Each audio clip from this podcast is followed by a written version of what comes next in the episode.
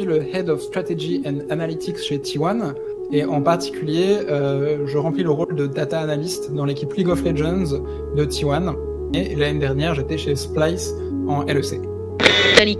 Tu peux pas dire à un joueur, faut que tu sois meilleur. C'est hmm. Tu lui donnes des goals qu'il peut atteindre, faut que tu lui donnes des objectifs court terme, moyen terme, long terme, qui soient clairs, qui soient définis pour qu'il puisse s'améliorer. C'est très rare que tu marches en envoyant ton CV. Euh, à un moment, faut se faire repérer. Pour ton CV, le fait d'avoir fait des articles ou des vidéos ou quoi que ce soit qui ont intéressé d'autres gens vont beaucoup de gens à votre faveur. Bonjour à tous et bienvenue dans la suite de cette saison 2 de Push to Talk, le podcast où l'on retrace le parcours de ces fous qui ont fait du jeu vidéo leur métier. Je m'appelle Croc, je suis toujours animateur et commentateur de jeux vidéo et comme à chaque épisode, je m'entretiens avec les meilleurs éléments e-sport francophones. Joueurs, managers, coach, créateurs d'équipe, l'idée à chaque fois c'est de dépeindre le portrait de cette personne qui a attiré ma curiosité et de partager un peu son histoire, d'en apprendre plus sur son environnement. Et pour ce cinquième épisode de la deuxième saison, je suis très heureux d'accueillir un grand frère du cast, un mordu de jeux vidéo, un expatrié qui nous rejoint depuis le Japon. On accueille Gary Nyalare, alias Tolki. Comment tu vas, Tolki? Euh, Très bien, il est 18h à Tokyo. Tout est bien ici, tout est bien. Mhm. Et 11h euh, ici. On vient de gagner les LCK, donc euh, Et eh oui bonne ambiance. Félicitations. Tu peux nous présenter rapidement ce que tu fais aujourd'hui, comme ça pour les quelques personnes qui ne te connaîtraient pas, et on peut rentrer après dans le détail, mais au moins avoir une overview maintenant Je pense qu'on a plus que quelques-unes qui me connaissent pas, parce que je suis plutôt discret. Mhm. Euh, donc, je suis le Head of Strategy and Analytics chez T1. Et en particulier, euh, je remplis le rôle de data analyst dans l'équipe League of Legends de T1 euh, depuis janvier de cette année. Et l'année dernière, j'étais chez Splice en LEC. Voilà, donc ça vous donne un petit peu euh, les tenants aboutissants de notre podcast du jour. On va parler sûrement un petit peu de technique, on rentrera peut-être dans des détails autour du euh, de, de, comment on peut aider avec de la data euh, des humains, puisque c'est un petit peu l'idée aussi de, de, ce genre de, sujet. mais avant ça, bah il y a toute une histoire et commençons par le début. tu décrirais comment qui quand t'étais petit? Est-ce que t'étais le discret, le fouteux, le social? Déjà, tu connaissais la compétition grâce au football, au sport ou pas du tout? Alors pas le football, mais le hockey. J'ai fait du hockey sur gazon pendant des années.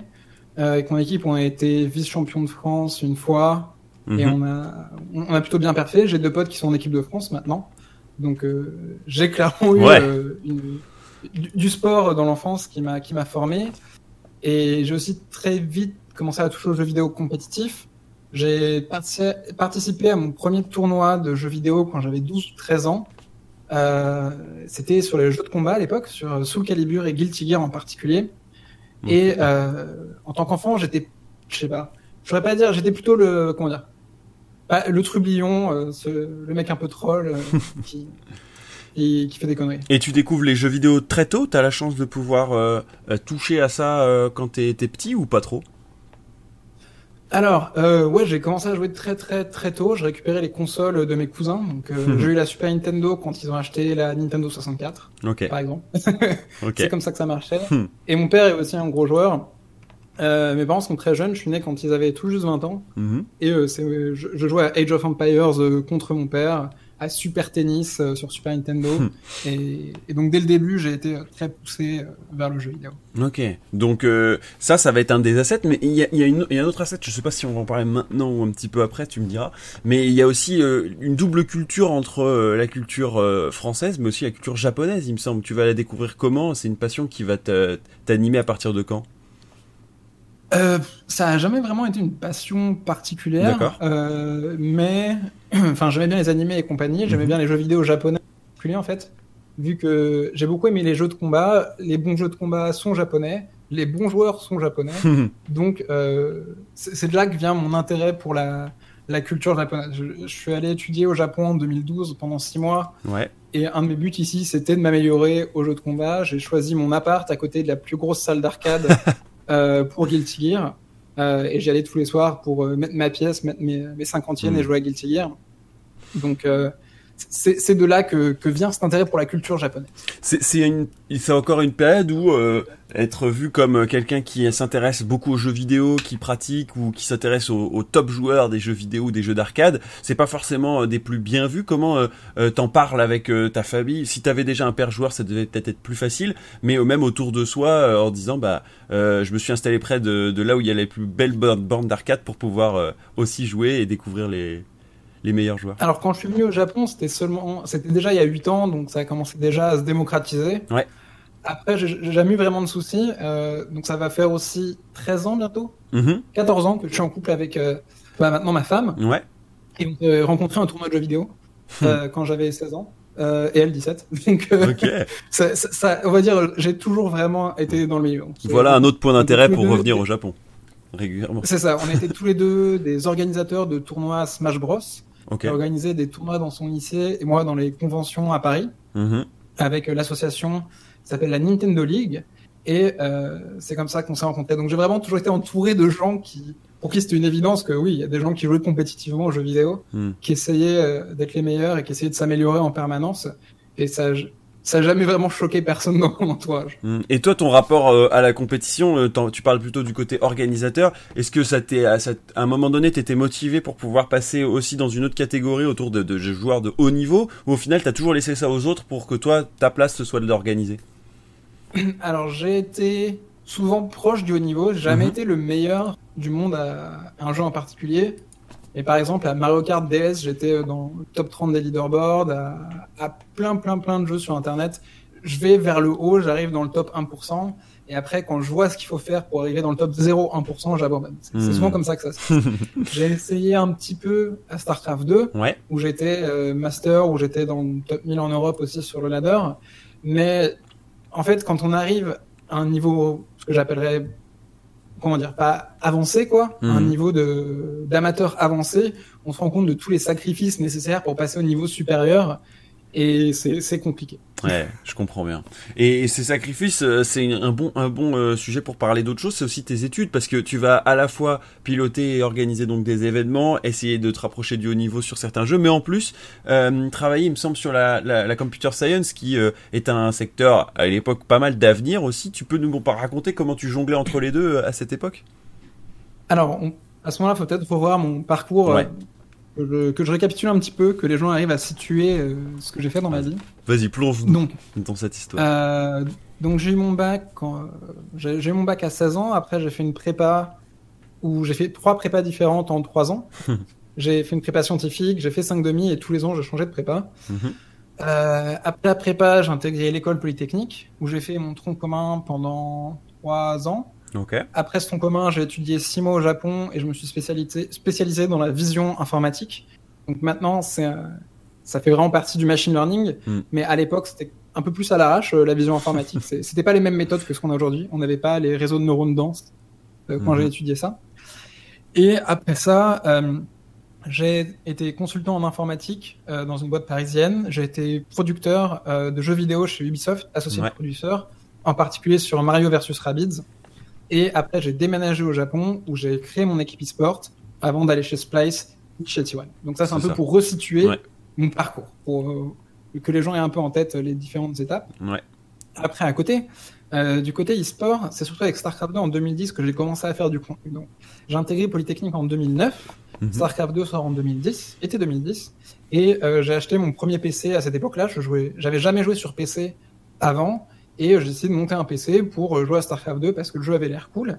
Très vite, je me suis mis à faire du contenu dessus à côté de mes cours, donc j'étais déjà rentré à Polytechnique. Ça. Euh, et en gros, euh, en rentrant de cours, je faisais très vite fait mes TD et euh, je passais ma soirée à faire des vidéos et à jouer à StarCraft 2. Et je me suis fait repérer par AAA, puis par OGaming, et c'est comme ça que je me suis retrouvé un peu dans la brèche e-sport euh, Hmm. professionnelle. Ouais, c'est ton, c'est par ton contenu euh, que ça t'a euh, mis en avant et révélé comme euh, quelqu'un qui produisait du contenu. Et j'imagine, est-ce que t'en voyais déjà d'autres? Est-ce que tu regardais justement ce que faisaient les ponfétudes de l'époque, ou au contraire, tu le faisais plutôt de ton côté et c'est après que t'as appris qu'il y avait aussi plein d'autres créateurs de contenu? J'étais là en même temps, voire un petit peu avant Ouais. sur certains points. D'accord on, on a vraiment, enfin, on, on était tous, on était tous là au tout tout départ en fait.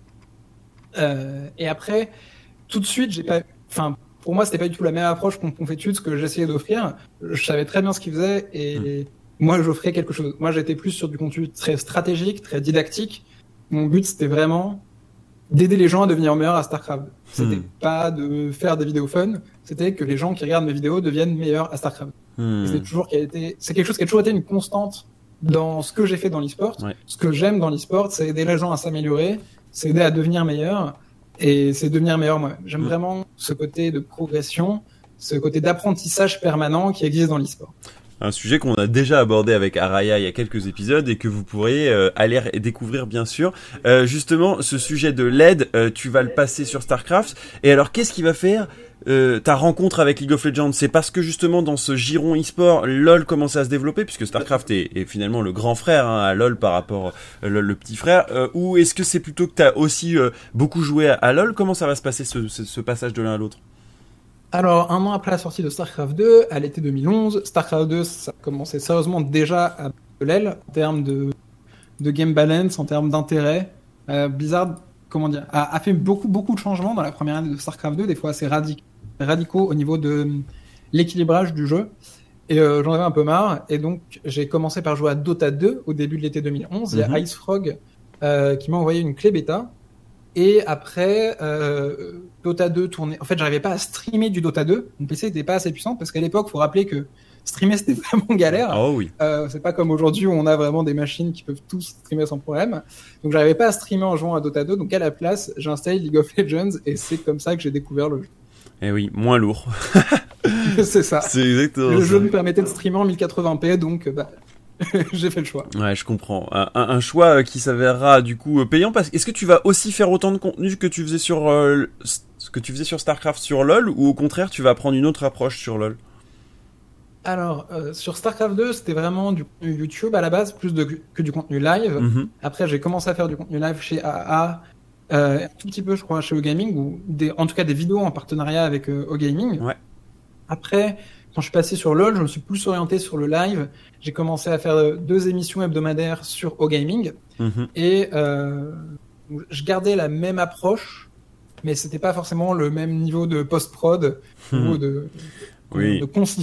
Ouais, après. Mes, euh, vidéos étaient vraiment très concises et j'essayais d'aller au plus important le plus vite possible. Sur League of Legends, c'était plus des vidéos euh, interactives. Hmm. Puis il faut se rappeler qu'il y avait aussi des heures de, streaming, euh, tu le faisais, en tout cas je me souviens sur SC2, où euh, bah, du coup tu interagis avec les gens et l'idée aussi est de euh, d'avoir un programme chaque semaine sur la chaîne où on retrouve différents streamers qui expliquent, soit qui sont dans de la pédago, soit qui sont dans du, du, du, du des, des, battles, des tournois, etc. ok, et du coup est-ce que tu vas avoir un affect spécifique avec League que tu n'avais pas eu avec d'autres jeux? Parce qu'au final, c'est encore le jeu qui te enfin, motive aujourd'hui, j'imagine, et euh, avec lequel tu travailles. C'est ton outil de travail presque. Alors, moi, j'ai vraiment pas de jeu particulier sur lequel je, m'accroche. Mm-hmm. Euh, même à T1, je vais bosser sur d'autres jeux. Euh, je vais aider les autres équipes de T. Et je suis vraiment pas marié à League of Legends. C'est juste que d'un point de vue professionnel et d'un point de vue nombre de joueurs, League of Legends est très loin au-dessus du reste. Donc c'est là qu'il y a le plus d'intérêt. Et c'est aussi là que c'est le plus intéressant de bosser. Parce que quand tu es dans une équipe professionnelle League of Legends, il y a des milliers de personnes dans le monde qui essaient de te battre. Et, oui. et c'est très intéressant. Ça rend le, travail plus intéressant.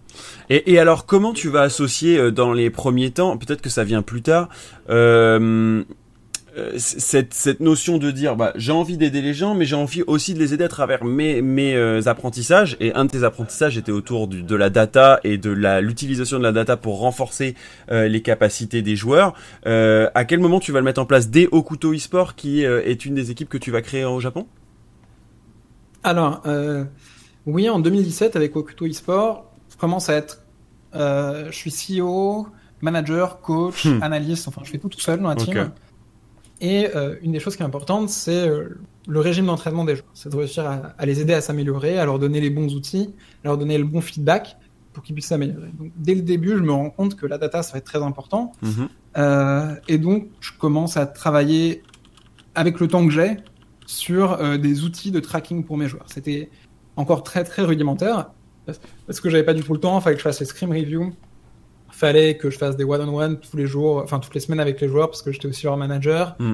Euh, j'étais aussi le CEO, fallait que j'aille faire les sponsors. Donc, avec le temps que je pouvais, j'ai automatisé autant que je pouvais euh, de l'extraction de données à partir de l'API de Riot. Mm. Les données de SoloQ, c'est un script en JavaScript qui tournait dans Google Sheets parce que Google Sheets euh, permet de faire tourner des scripts à intervalles réguliers qui alimentent une spreadsheet. Ouais. Du coup, qu'est-ce que ça donnait comme résultat pour que les gens comprennent bien? C'est-à-dire que du coup, tu traquais ces données-là, elles arrivaient directement dans ton Google Sheet et ensuite, toi, tu pouvais les traiter en disant Ah, lui, il a joué Sion, ça a duré 34 minutes, il avait tel objet, etc. etc.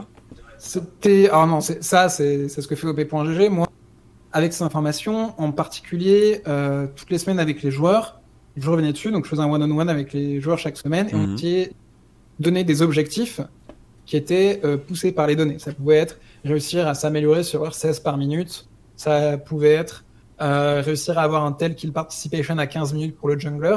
Chaque rôle dans League of Legends a des KPI, donc des Key Performance Indicators qui sont différents. Mhm. Donc pour chaque rôle et pour chaque joueur, on essaie de déterminer les bons KPI qui allaient les aider à s'améliorer, comme dans hmm. une boîte normale. Ouais, tout à fait.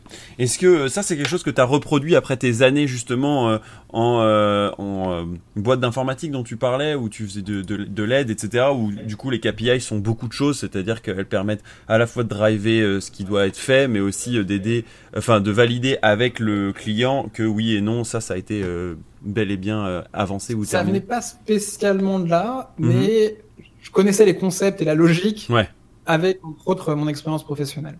Pour moi, c'est une évidence que tu, tu peux pas dire à un joueur, faut que tu sois meilleur. C'est hmm. Tu lui donnes des goals qu'il peut atteindre, faut que tu lui donnes des objectifs court terme, moyen terme, long terme, qui soient clairs, qui soient définis pour qu'il puisse s'améliorer. Tu peux pas hmm. euh, lui demander de faire de la magie et de lui dire, euh, sois meilleur. ouais, c'est ça. Sois meilleur, on va au World. Ok, très bien.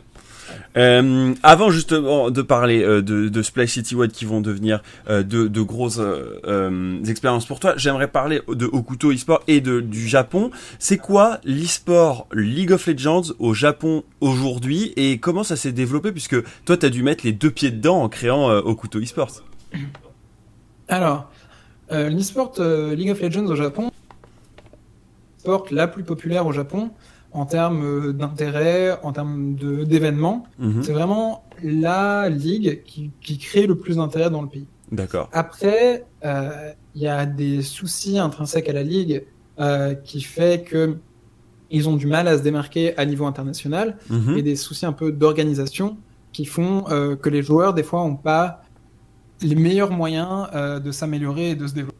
Donc, j'ai essayé un peu de changer les choses avec Okuto eSport en ayant une approche différente. Au lieu de d'être une équipe vraiment endémique, une équipe de 5 potes qui essaie de gagner des tournois, d'abord, je suis allé chercher des sponsors, je suis allé chercher des rookies qui avaient du potentiel, mhm. et j'essayais de créer une nouvelle équipe à partir de zéro pour ramener des nouveaux joueurs dans l'écosystème, parce que au Japon, c'était très souvent les mêmes joueurs qu'on revoyait. Moi, je voulais ramener des nouveaux rookies, ramener une nouvelle approche, et, euh, et donc, ouais, je, voulais essayer de changer les choses et aider le marché e-sport japonais à se développer. Hmm. Du point de vue, euh, enfin, les quelques performances qu'on peut voir, elles sont souvent à l'international et elles sont souvent du coup euh, décevantes par rapport au reste des euh, grosses régions asiatiques comme le, la Corée ou, ou, la Chine. comment on peut comparer cette région vis-à-vis des autres? Et je dirais même, c'est quoi les biais qui vont la faire progresser? Parce que bah, on voit, je crois que c'est Detonation Focus Me, hein, la plus grosse équipe en tout cas qui participe le plus souvent à ces moments internationaux.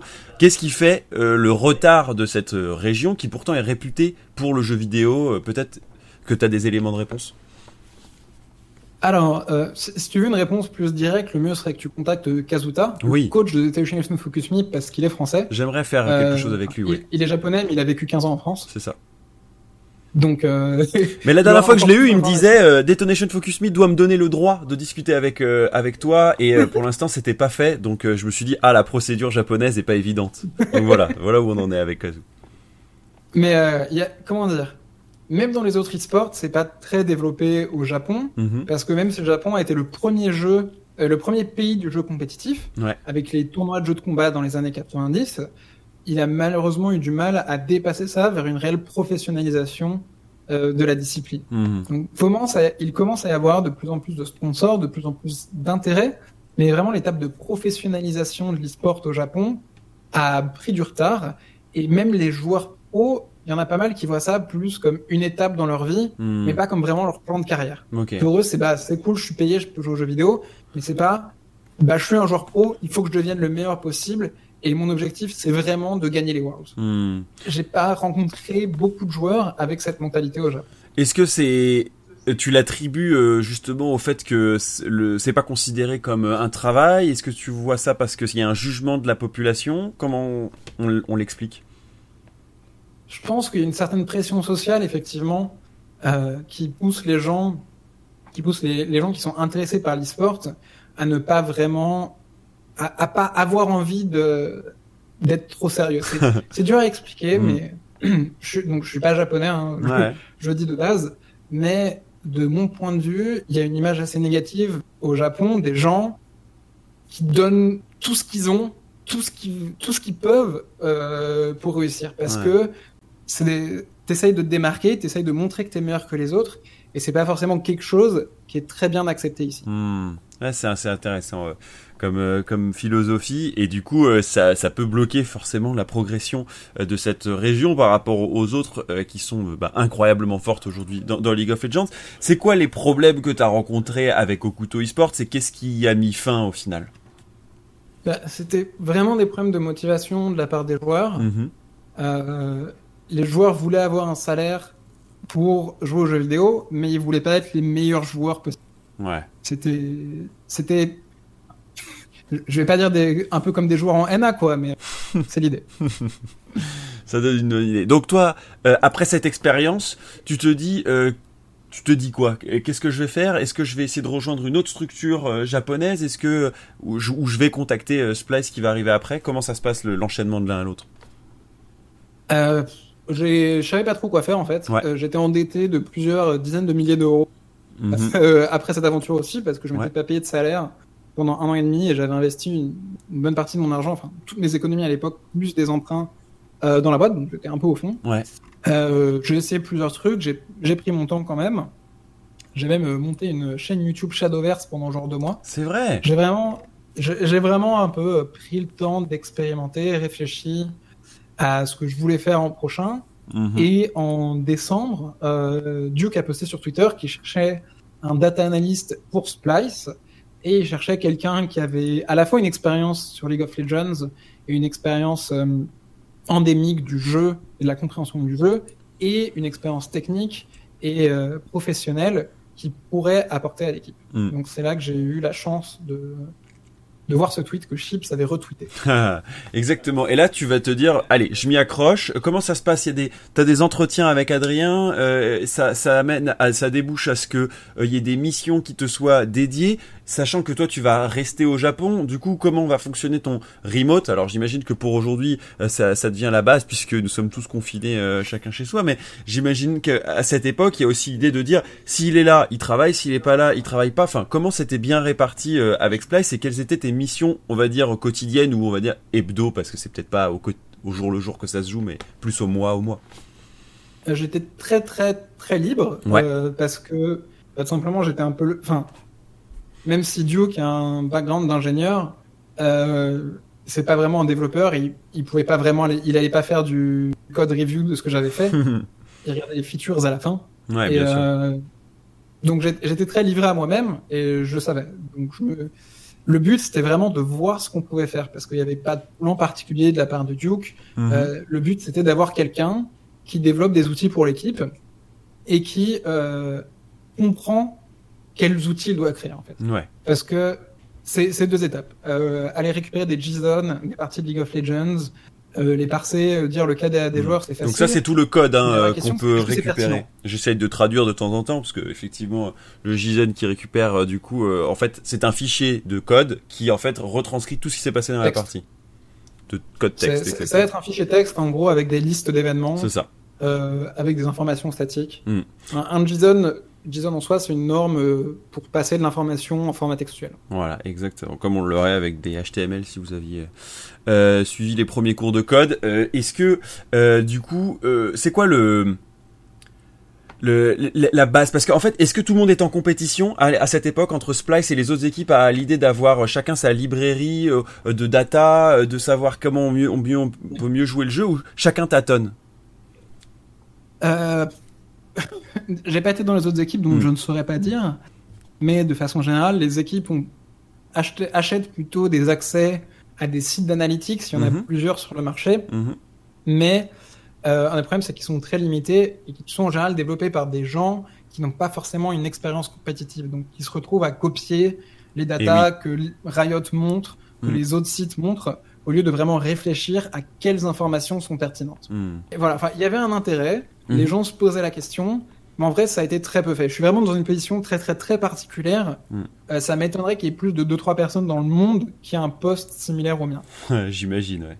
Est-ce que tu peux nous donner un exemple de, de, de sujet sur le, que, que tu as traité euh, à cette époque-là, euh, entre bah, justement euh, la demande qui pouvait émaner de, de, de Splice ou de Duke, euh, et qu'est-ce que j'en fais et quel est le résultat à la fin, et qu'est-ce que ça, qu'est-ce que ça aide au quotidien ou à la semaine euh, l'équipe?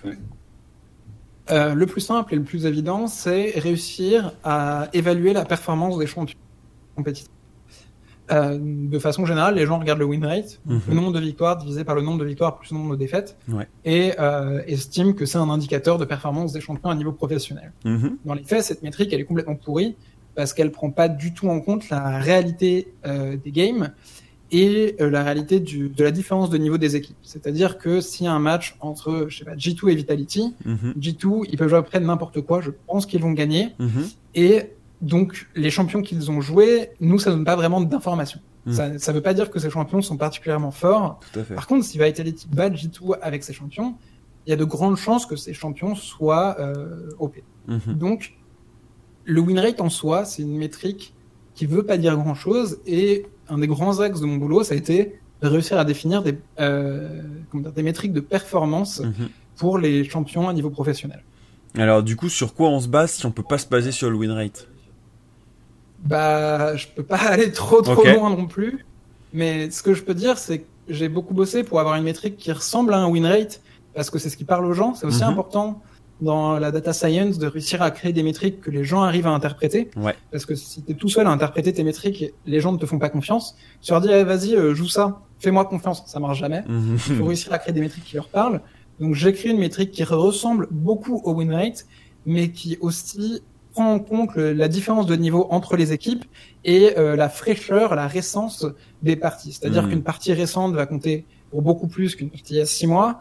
Euh, les upsets, donc les résultats inattendus, vont, vont compter beaucoup plus que les résultats attendus. Mhm. Et avec tout ça, tu te retrouves avec une métrique de performance qui se comporte comme un win rate, mais qui a beaucoup plus de sens, en particulier quand tu regardes des champions qui ont été joués que 20 ou 30 fois. Hmm.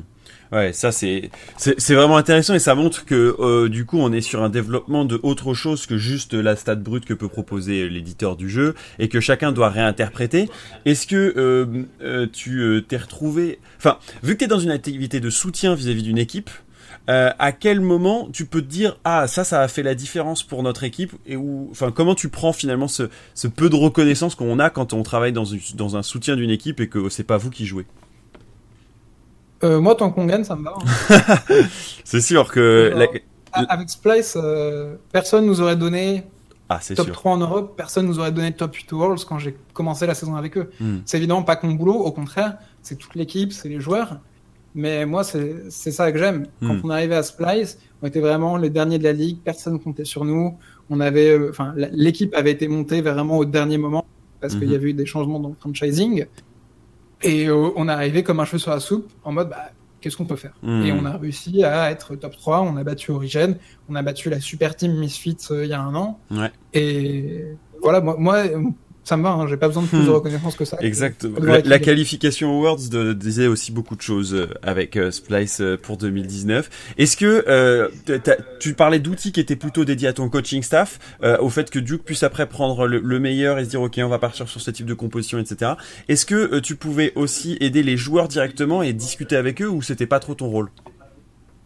Alors. Euh c'est ça rentre dans une question un peu plus large, mm-hmm. qui est ma vision du coaching staff de comment un analyste devrait travailler avec l'équipe. Perso, je pense que idéalement, l'analyste bosse seulement avec un strategic coach qui est, qui est encore lui euh, rapporte au head coach. Mm-hmm. À mes yeux, un analyste ne devrait pas trop interagir directement avec les joueurs parce que le but d'une équipe e-sport, c'est d'optimiser le temps des joueurs parce que les joueurs vont déjà jouer des heures de scrim et de solo queue par jour mm. et tu peux pas te permettre de leur faire perdre du temps et de leur donner de l'information incomplète ou de l'information qu'ils ont encore besoin de traiter eux-mêmes.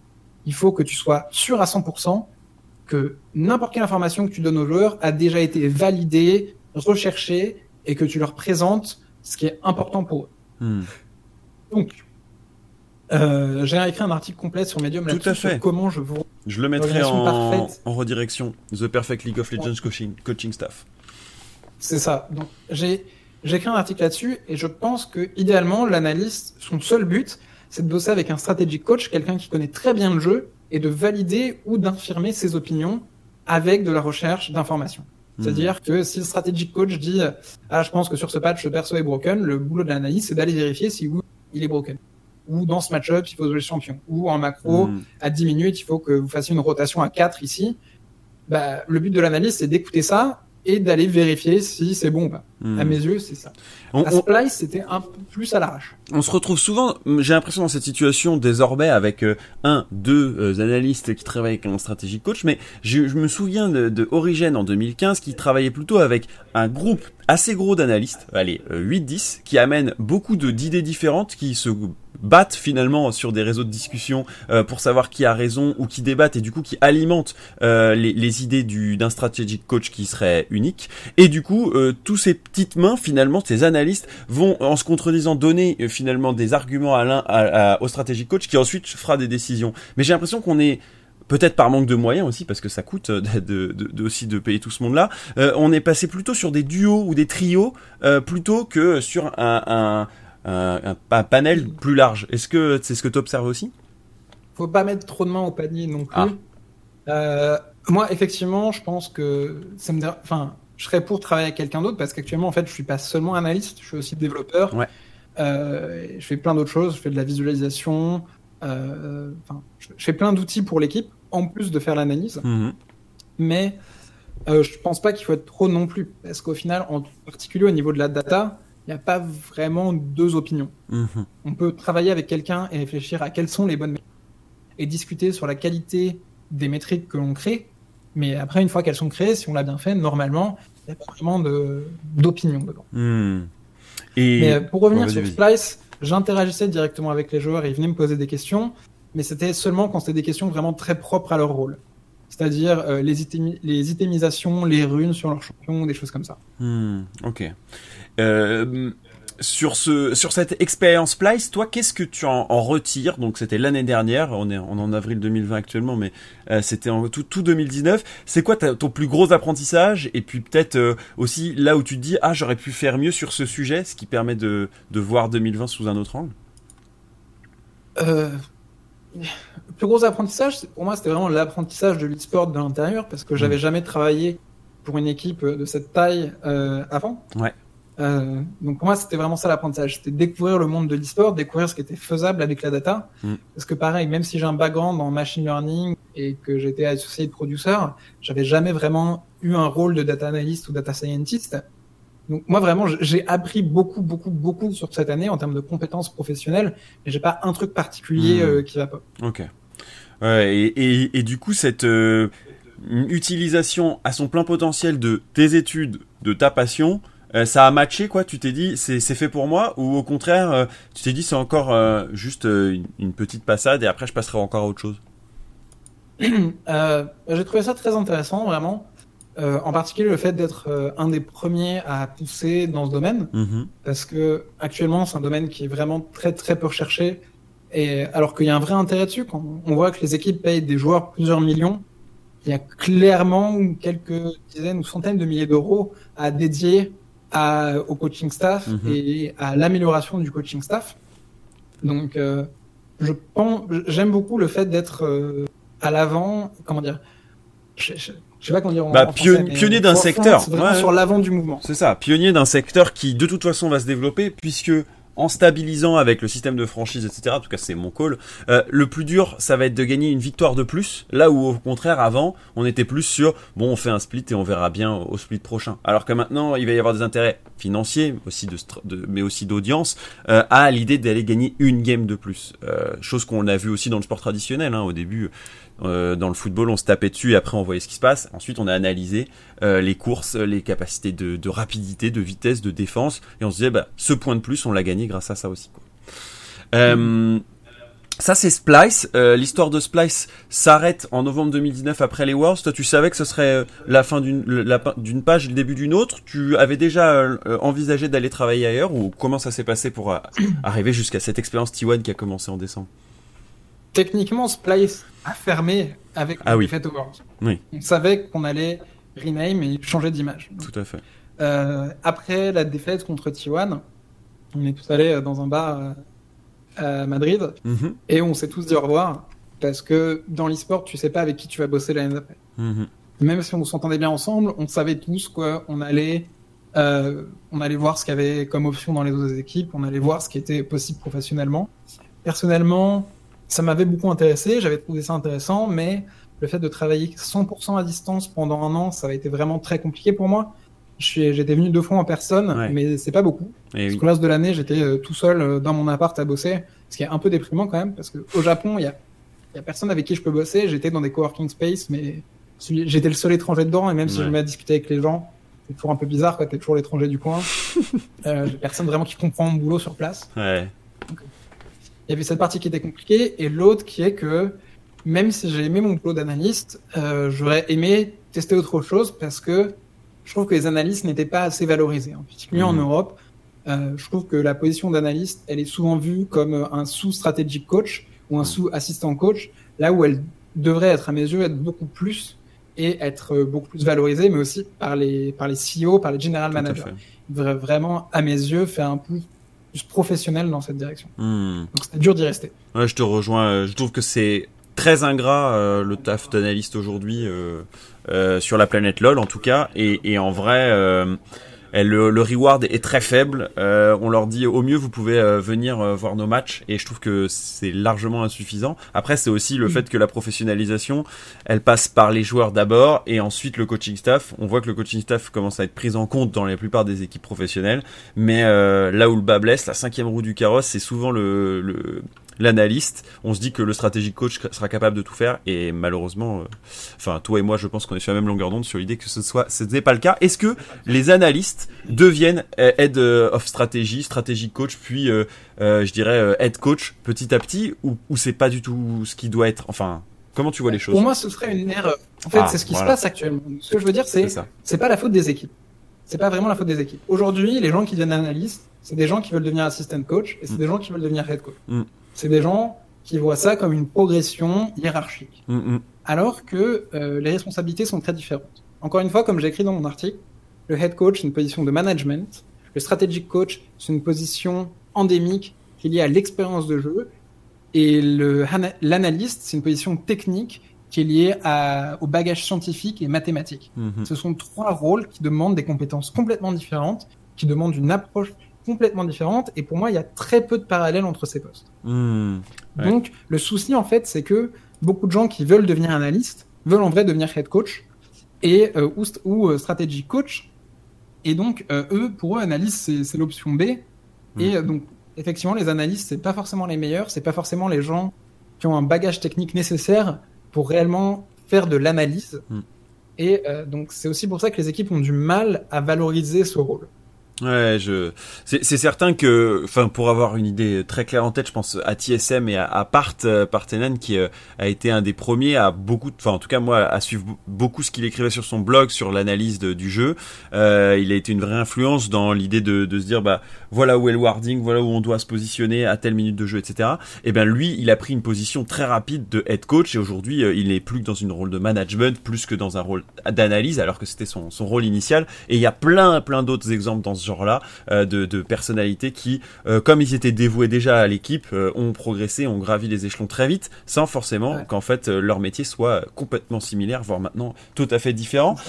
Est-ce que toi, tu as eu une, une, ou des influences que tu as pu trouver, des, des, informations Comment tu t'es finalement professionnalisé sur ce secteur en, en, mettant l'e-sport et la data euh, ensemble. Est-ce qu'il y a eu des sources d'inspiration euh, que qu'on pourrait retrouver pour ceux qui nous euh, écoutent? Pas trop. Hein. C'était vraiment. Ah en, gros, c'était vraiment l'idée de Duke. C'était ramener quelqu'un avec un bagage technique et mhm. scientifique pour développer des outils sur LoL. Et je suis vraiment parti à, à zéro sur le sujet. j'ai vraiment fait mon. Enfin, j'avais même jamais développé en Python. Quand j'ai fait du développement, c'était en Java. Mhm. Euh, j'avais jamais fait de SQL et j'ai décidé de, de gérer ma base de données avec MySQL. J'ai essayé vraiment de tout apprendre à partir de zéro avec les outils de la data science d'aujourd'hui, Mhm. apprendre les, les outils modernes et pour voir où est-ce que je pouvais aller. Maintenant, je pense que j'ai un bon bagage technique, une bonne compréhension de l'écosystème. Moi, à titre personnel, je pense que je serais meilleur dans une position de management parce que j'ai plus d'expérience là-dedans. Mhm. Euh, c'est ce que j'ai eu quand j'étais associé de producteur ou quand été euh, coach et CEO de ma boîte. Mais j'ai aussi appris à faire autre chose. J'ai aussi appris à être data analyst, à avoir cette position technique. Mm. Et vu qu'aujourd'hui personne d'autre le fait, bah je vais rester dedans. Exactement, ouais, je comprends. Et, et en te perfectionnalisant, en te perfectionnant dedans, euh, tu deviens aussi euh, une valeur euh, estimée, on va dire aussi malgré tout sur ce marché qui est en demande. Est-ce que c'est ça qui a fait la différence pour pour ton ta candidature chez T1 Comment ça s'est passé? On se fait battre par T1 euh, côté Splice et hop, on va chez l'ennemi. Ah Tolki, c'est pas possible. J'ai même pas fait de candidature chez D'accord. T1 en fait. Euh, j'ai été contacté par T1 euh, en grande partie parce que Hajin euh, a rejoint T1 avant moi. Tout à fait. Et donc, euh, elle savait ce que je faisais. J'en avais pas mal parlé avec elle quand j'avais rencontré à Berlin. Je lui avais montré un peu. Je n'avais pas montré évidemment des datas liées. Voilà tout ce qu'on fait. À quoi ça ressemblait, mon boulot et le genre de choses que j'avais développé pour Splice parce Mhm. que dans n'importe quel univers professionnel, c'est très important de se faire des contacts et que les gens aient une idée de ce que tu fais. Mhm. Même si je suis pas sur le devant de la scène, derrière, par contre, je fais très attention à, à m'assurer que les gens savent ce que je fais, Mhm. ce que sont mes compétences et ce que je peux apporter à une équipe.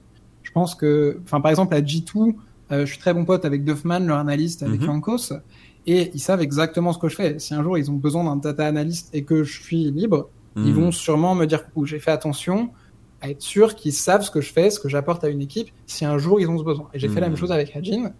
Et quand elle a été recrutée par T1 et qu'elle a entendu qu'il cherchait un data analyst, elle a fait bah je connais un mec. Euh, Et voilà. Ouais, carrément. Donc du coup, l'histoire du contact, notez-le toujours pour ceux qui nous écoutent. euh, on en Euh, parle régulièrement C'est une du réseau. partie de la vie professionnelle.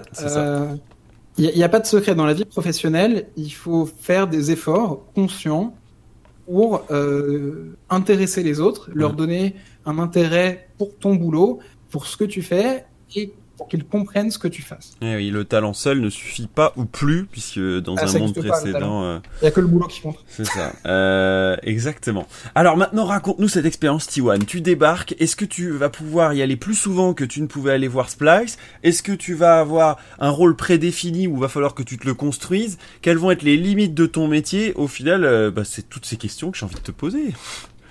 Euh, ouais, en arrivant chez T1, euh, le but c'était effectivement que j'y aille plus régulièrement parce que porte à porte de ma maison à Tokyo à Séoul, c'est à peu près 3 heures. Mhm. Donc ça se fait vraiment facilement pour y aller euh, une semaine par-ci par-là.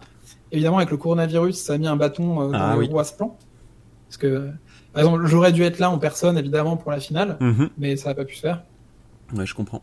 Euh, par contre, au niveau de euh, une définition claire de mon rôle, de mon attribution, en fait, vu que j'ai progressé, vu que maintenant je suis plus data analyst, mais head of strategy and analytics, c'est vraiment devenu mon boulot de trouver ces goals, de les Mhm. définir et de faire ce qui est le mieux pour l'équipe Mhm. même si je continue à faire le même boulot, euh, au final, au jour le jour, c'est-à-dire du développement et de l'analyse, j'ai quand même un rôle qui est plus libre parce que le CEO et le COO ont vu l'intérêt de mon travail, on se sont rendu compte que effectivement euh, cette approche apporte quelque chose aux équipes e-sport et qu'il fallait la professionnaliser et mieux l'organiser. Donc, j'ai toujours vraiment une très grande carte blanche. Euh, je, je me permets toujours d'organiser mon boulot et de décider ce que je dois faire, mais enfin mon titre le reflète en tout cas. Ouais. Est-ce que euh, pour Coach Kim ou, ou Comet, qui sont euh, les coachs de T1, euh, ça a été facile de- d'appréhender une nouvelle relation avec un Head of Strategy Analytics? Est-ce que c'était des choses qu'ils avaient déjà éprouvées ou au contraire, ils ont dû se faire à cette nouveauté, à cette nouvelle idée, euh, qu'il y aurait quelqu'un aussi pour les l'accompagner sur la partie data?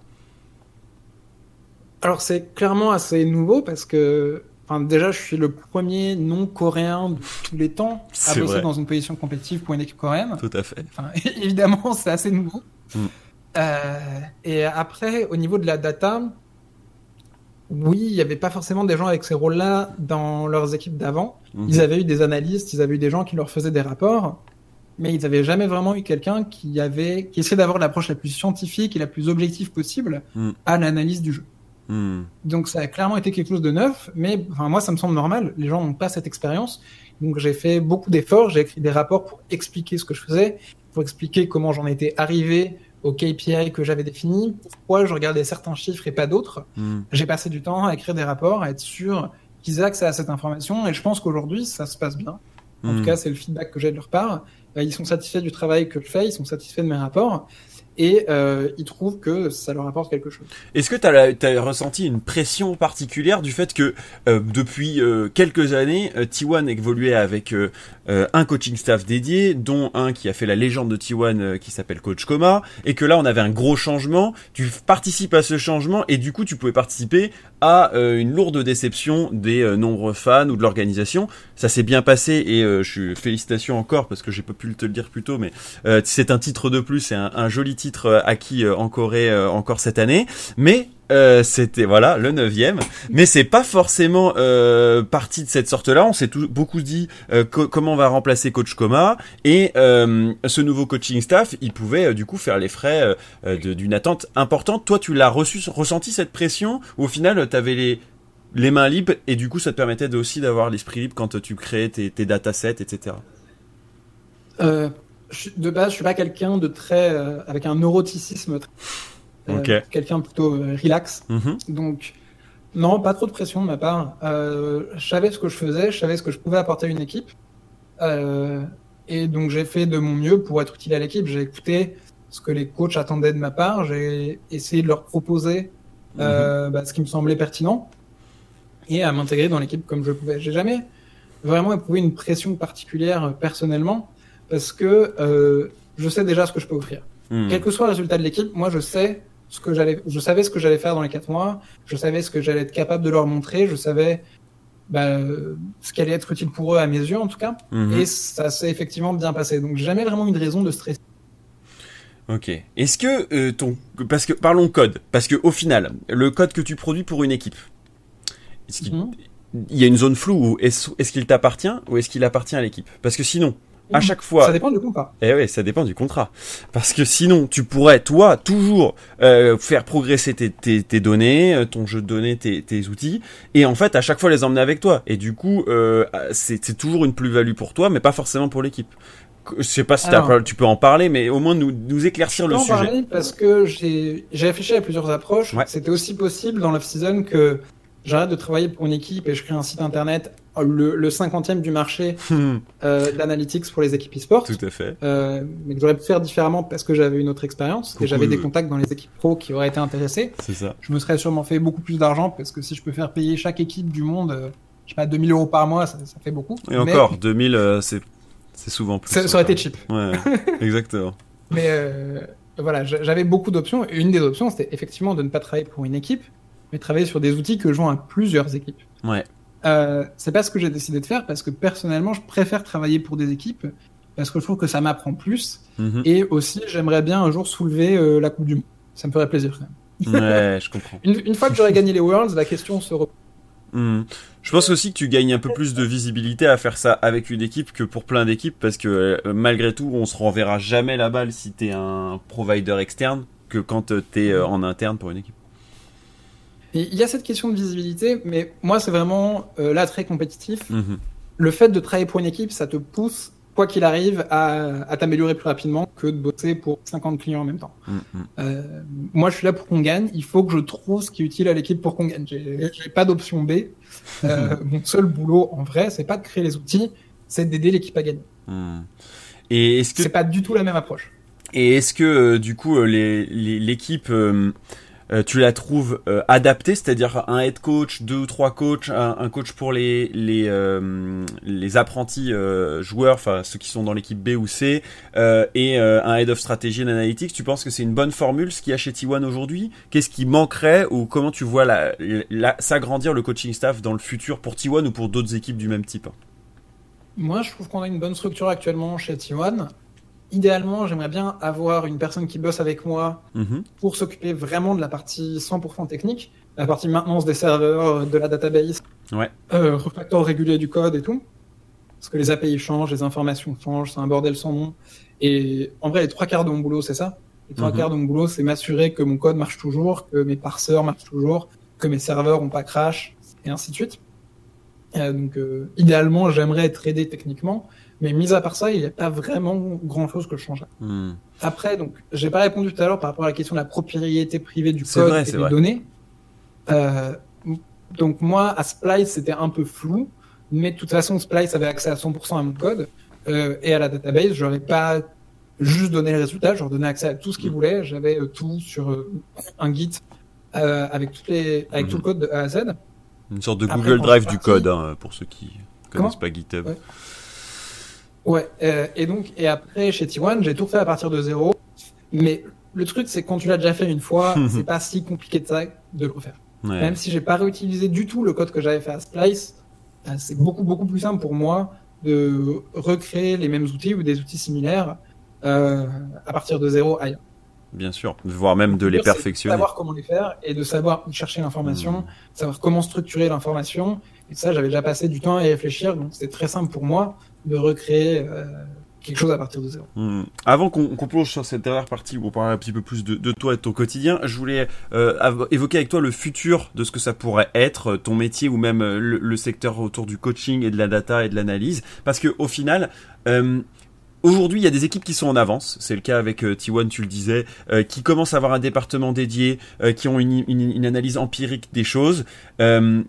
Demain, on pourrait avoir beaucoup plus d'équipes qui sont en capacité d'avoir cette aide, si, soit, comme tu disais, en prestataire, soit directement au sein de l'équipe.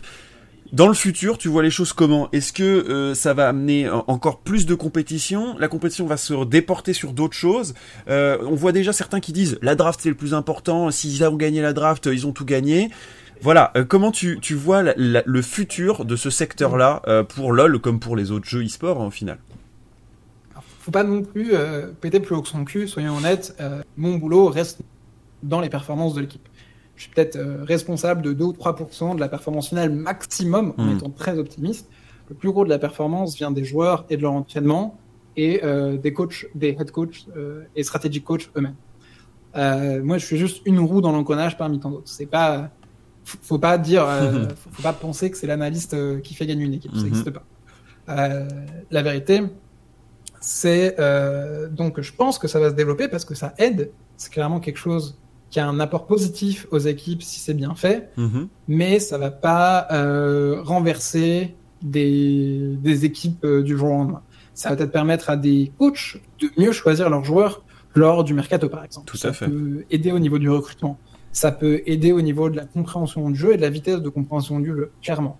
Mais c'est pas juste ça qui va, mhm. bim, euh, transformer une équipe de A à Z ça, ça, viendra plutôt des joueurs ou du coaching. Hmm. Et tu avais une autre question euh, sur, dans le sujet Bah, c'était sur le futur. Euh, non, mais j'étais euh, sur l'idée que, que, que ça pourrait transformer un petit peu encore le, le jeu et rendre la compétition différente du fait que tu aies encore ah. plus de backup. Donc, je sais pas si c'est. Alors, il y a deux choses que je voulais dire. Hmm. La première, c'est si un jour on a accès à juste un téléphone portable ou un PC pour le coach pendant le draft, déjà ça change tout on peut faire des IA de draft hyper poussées euh, qui pourraient bien faire, euh, faire le boulot bien mieux que des êtres humains. Aujourd'hui, euh, quand tu es on stage, tu as le droit à zéro communication extérieure et aucun mhm. processing. Tu, tu peux pas avoir un bot ou quoi que ce soit qui t'aide pendant le draft. Mais si un jour ça change, les drafts vont beaucoup changer. Le deuxième point, c'est par rapport au poids des drafts dans le résultat des parties, c'est aussi quelque chose qui est quantifiable et analysable. Et le poids du draft vaut à peu près 25% dans la victoire d'une partie, mhm. à la loupe. Mhm. Évidemment, on peut pas mettre un chiffre exact dessus. Mais euh, en faisant des, par exemple, une représentation du skill simple type Elo, euh, tu peux avoir une idée juste du niveau des joueurs dans la partie. Et rien qu'avec ça, tu peux déjà prédire à peu près le résultat de 70% des parties professionnelles. Mhm. Donc après, on peut dire qu'il y a un petit peu autre chose, les équipes changent de niveau, plus le draft. Euh, le draft, c'est important, mais pas tant que ça. Et du coup, euh, sur tes sur tes data analyses, Faker toujours tout en haut? Non, c'est Caps. Ah, Caps, le, le numéro 1 Ouais, alors si tu regardes à peu près n'importe quelle méthode de classement objectif des performances des joueurs pro, Caps sera toujours numéro 1 parce qu'il est arrivé en finale des Worlds deux ans de suite. Hmm. et il a complètement dominé une région deux ans de suite dans des équipes différentes. après, n'importe quel modèle que tu choisis pour modéliser le skill des joueurs mettra cap sous temps. Donc ton, ton, ton, call en discussion avec Faker, c'est plutôt euh, qu'il passe à des carries. D'accord, je comprends.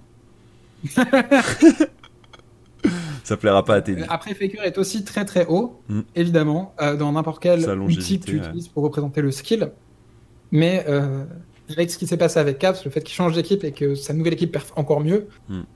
que son équipe qui venait de la finale des Worlds, euh, très clairement, ça pousse à penser que c'est un ou le meilleur joueur du monde actuel. Je peux, tu parles de skill et ça me fait penser à, Skillshot et je me dis est-ce que euh, on aura bientôt des outils d'analyse de euh, Skillshot ratés au cours d'une partie et est-ce que c'est un outil de progression pour les joueurs? La question c'est est-ce que c'est une métrique qui, bah comment dire, qui est pertinente, par rapport au résultat de la partie et tout? Je pense pas. Parce que des fois, tu vas louper des skill shots volontairement parce que tu vas les mettre à un endroit où si l'adversaire vient mm. à l'endroit où tu as mis ton skill shot, il va se faire avoir. Donc, mm. Rien qu'en réfléchissant comme ça, je pense pas que ce soit une métrique très pertinente à Windows. Voilà, ça donne des réponses.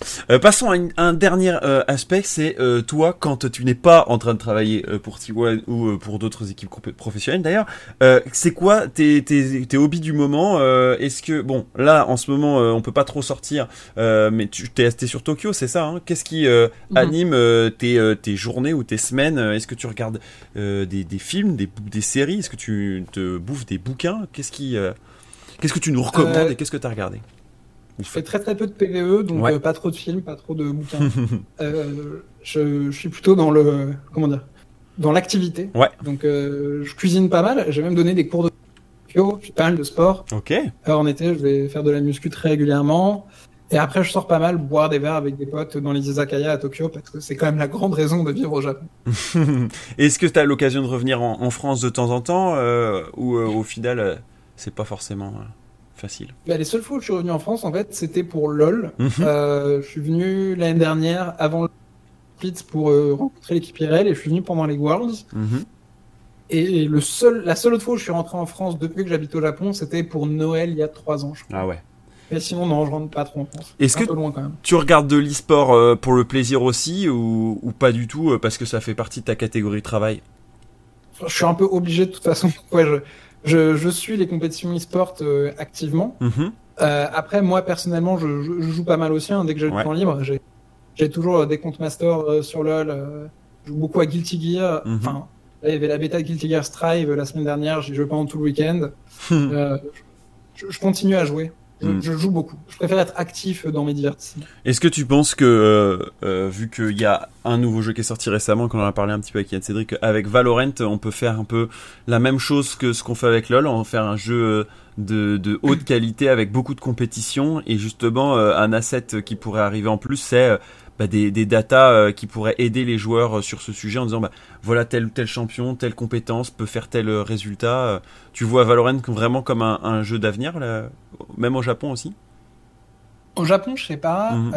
après, dans le monde entier, oui. Pour moi, il n'y a aucun doute que ça va réussir quand même. Mhm. Il y a déjà beaucoup, beaucoup d'intérêt autour de la bêta beaucoup plus que ce à quoi je m'attendais. C'est pas que les drops quand même. Ouais.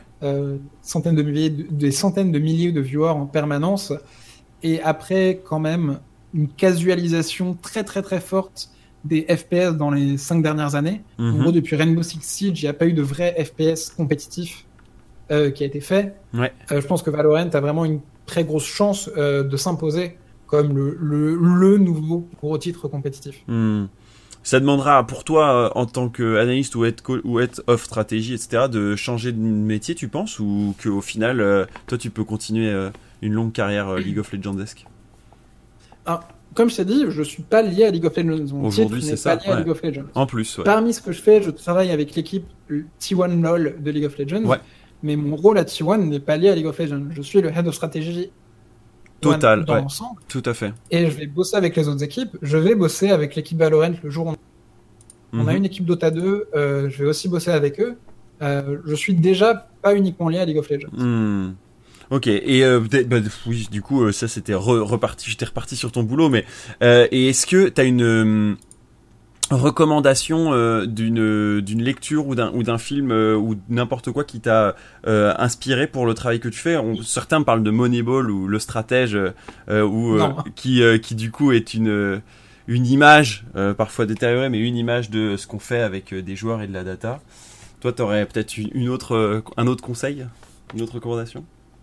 Ce serait The Hustler, un, mhm. film en aurait bouffé des années 40. Ok. Euh, je crois que c'est là. Je crois que c'est l'arnaqueur en français. Enfin, je sais pas. Euh, je mettrai la référence. un des meilleurs films euh, de sport entre guillemets de tous les temps. Ok. 1961, The Hustler, avec donc Paul Newman en, acteur principal, mhm. qui est l'histoire d'un joueur de billard qui se fait casser les mains et qui, qui, essaie de revenir dans le deal. Ok. Très très très très très bon film, genre le, meilleur film de sport. Euh, très cool. De tous les Merci pour la reco. Je vais aller la chercher direct pour y pour passer l'après-midi dessus. Euh, très bonne idée. Euh, merci mon cher Tolki. J'ai une dernière question à chaque fois en fin d'épisode. Je demande toujours à mon invité la recommandation d'une personnalité francophone ou non d'ailleurs, de moins en moins francophone, puisque j'en ai déjà fait pas mal, qui t'intéresserait toi d'entendre dans un podcast. tu as eu l'occasion d'en côtoyer certains. qui tu te dis ça pourrait être intéressant à entendre euh, sur son parcours, euh, sur sa vie ou sur ce qu'il fait actuellement euh, bah, Évidemment, je penserais à Hajin en premier, ouais. vu que je pense qu'il a un, parcours très très intéressant en ayant très longtemps en France, on a bossé pour Misfit mhm. et elle faisait l'interface avec un coach étranger et des joueurs coréens, mais qui, était vraiment de s'intégrer dans une culture européenne et après de repartir en Corée où maintenant elle, est, elle a vraiment déménagé pour retourner en Corée, où là, c'est le contraire. Elle essaie plus de faire l'interface entre une équipe coréenne mm. et un, un, Européen, mais à l'extérieur. Mm. plutôt que c'est plutôt un Européen qui essaie de comprendre la culture coréenne, des Coréens qui essaient de comprendre la culture européenne. On est d'accord. On se retrouve vraiment dans deux positions miroirs et je pense que ce serait très intéressant euh, de discuter avec elle. Très bon choix, elle est sur ma shortlist depuis quelques temps. Euh, c'est vrai que euh, ça pourrait être très sympa de faire un épisode avec elle. En plus, on avait pas mal discuté euh, avant qu'elle parte et donc ce sera une super occasion pour reparler de, de T1 et de, de Misfits et de ce qu'elle a pu faire avant parce qu'elle a aussi été traductrice sur des événements Starcraft avec nos amis d'OGTV. Est-ce que ça t'arrive de temps en temps de retomber sur notre OGTV de temps en temps pour avoir nos commentaires en français euh, de certains matchs de League of Legends ou autres alors, euh, au final, je regarde quand même beaucoup la communauté anglophone parce que c'est eux, eux qui ont le plus de visibilité. Donc, Bien sûr. Je discute beaucoup avec euh, LS du, oui, stream anglophone des LCK. Donc je me retrouve à regarder le stream anglophone. Mhm, normal. Parce que LS, entre les parties, il m'envoie des messages genre mais qu'est-ce qu'ils ont foutu dans cette game bah, ah là, le draft quand même, t'aurais pu faire mieux. T'inquiète pas, le soutien est indéfectible du côté de T1 euh, pour beaucoup de croiveurs euh, de la OGTV euh, et, et, je crois qu'ils sont très très contents, ravis à part moi, de pouvoir afficher un neuvième titre dans leur penderie et d'aller chercher du nouveau stuff. ils s'abreuvent régulièrement quand ils peuvent aller en Corée pour récupérer pour toute la famille des casquettes, des maillots et, autres joyeusetés que T1 prodigue. On l'a pris bien en plus, le deuxième titre. C'était pas. Oui, c'était. pas vraiment discussion qu'on a. C'est ça. Le titre le plus contesté, ce sera peut-être la Ligue chinoise, mais on en reparlera dans d'autres épisodes. Je vois que la, la, casquette est sortie. Non, c'est le, ah, le, bonnet T1. Voilà, le bonnet T1. pas encore, hein. celui-là c'est le nouveau. Bientôt, il y a la casquette spéciale champion euh, Summer ah, oui. aussi. Euh, casquette blanche Nike que je vais recevoir la semaine prochaine. Oh. on a ce qu'il faut au niveau goodies. Oui. Casquette spéciale euh, du Summer. Je crois que tu dis, tu dis Summer déjà de champion. Ah, ça, ça montre euh, l'assurance. on a reçu une pour le Summer, de toute façon. Hein. En tout cas, c'était une, une, sacrée heure euh, passée avec toi. Tolki s'est passé hyper vite. Euh, j'aurais encore des milliers de questions euh, sur ta situation et même sur les situations précédentes, mais j'essaye de résumer en, en une heure le, le, profil d'une personne. Est-ce que tu t'en es à peu près satisfait? Tu en as à peu près couvert les, les principaux sujets? Ouais, on a, on a fait un tour assez large.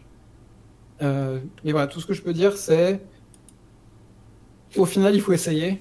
Et après, on se fait repérer par le contenu concret et par mm. le euh, je pense qu'on n'a pas vraiment parlé, mais c'est quelque chose où les gens vont être curieux. Euh, c'est-à-dire comment réussir, comment rentrer dans l'e-sport, parce que tout le monde me le demande. Mm.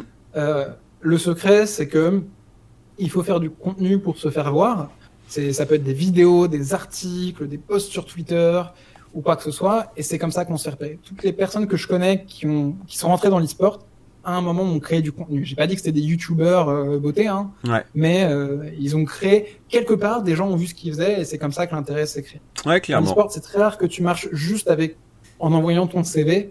Euh, à un moment, faut se faire repérer et même quand tu envoies ton CV, le fait d'avoir fait des articles ou des vidéos ou quoi que ce soit qui ont intéressé d'autres gens vont beaucoup de gens à votre faveur.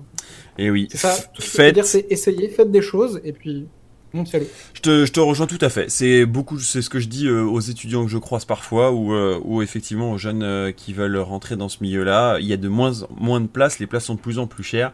Alors prouvez votre valeur au combat comme dans n'importe quel autre secteur, c'est pas différent des autres. Montrez ce que vous savez faire. Merci beaucoup euh, Gary pour euh, ces mots et euh, pour cette heure. Si vous voulez retrouver les références, on les mettra sous la vidéo bien sûr et sur le podcast, ce sera disponible dans les descriptions. merci encore et puis bah à très vite pour d'autres titres, mon cher Gary. J'espère, j'espère. les Worlds, c'est dans 6 mois. Exactement. La, la, date est notée. Allez, à plus tard. Ciao, ciao, Tolki. Ciao Épisode 5 euh, terminé avec Tolki. Très bon moment euh, de discussion euh, avec notre résident japonais. C'était très cool de pouvoir découvrir eh bien, sa vision des choses, de son métier aussi, ses expériences avec Splice ou avec euh, T1, son rôle également qui change perpétuellement euh, dans, dans, dans, cette, dans cette vie dense. J'espère que ça vous a plu, n'hésitez pas à mettre des commentaires pour poser des questions euh, potentiellement à Gary ou à moi-même, j'essaierai d'y répondre. Euh, n'hésitez pas également à partager ce contenu si ça vous a plu. Cette euh, série continue et je suis très heureux qu'elle prenne ce tournant d'aller chercher des personnalités qu'on n'a pas toujours l'occasion d'entendre ici, donc pour révéler aussi bah, leur talent et leurs conseils, vous l'avez vu en fin de, de d'émissions, euh, de podcasts. Il nous, il nous, propose aussi ces quelques conseils euh, vis-à-vis de ceux qui veulent s'investir dans la scène e-sportive.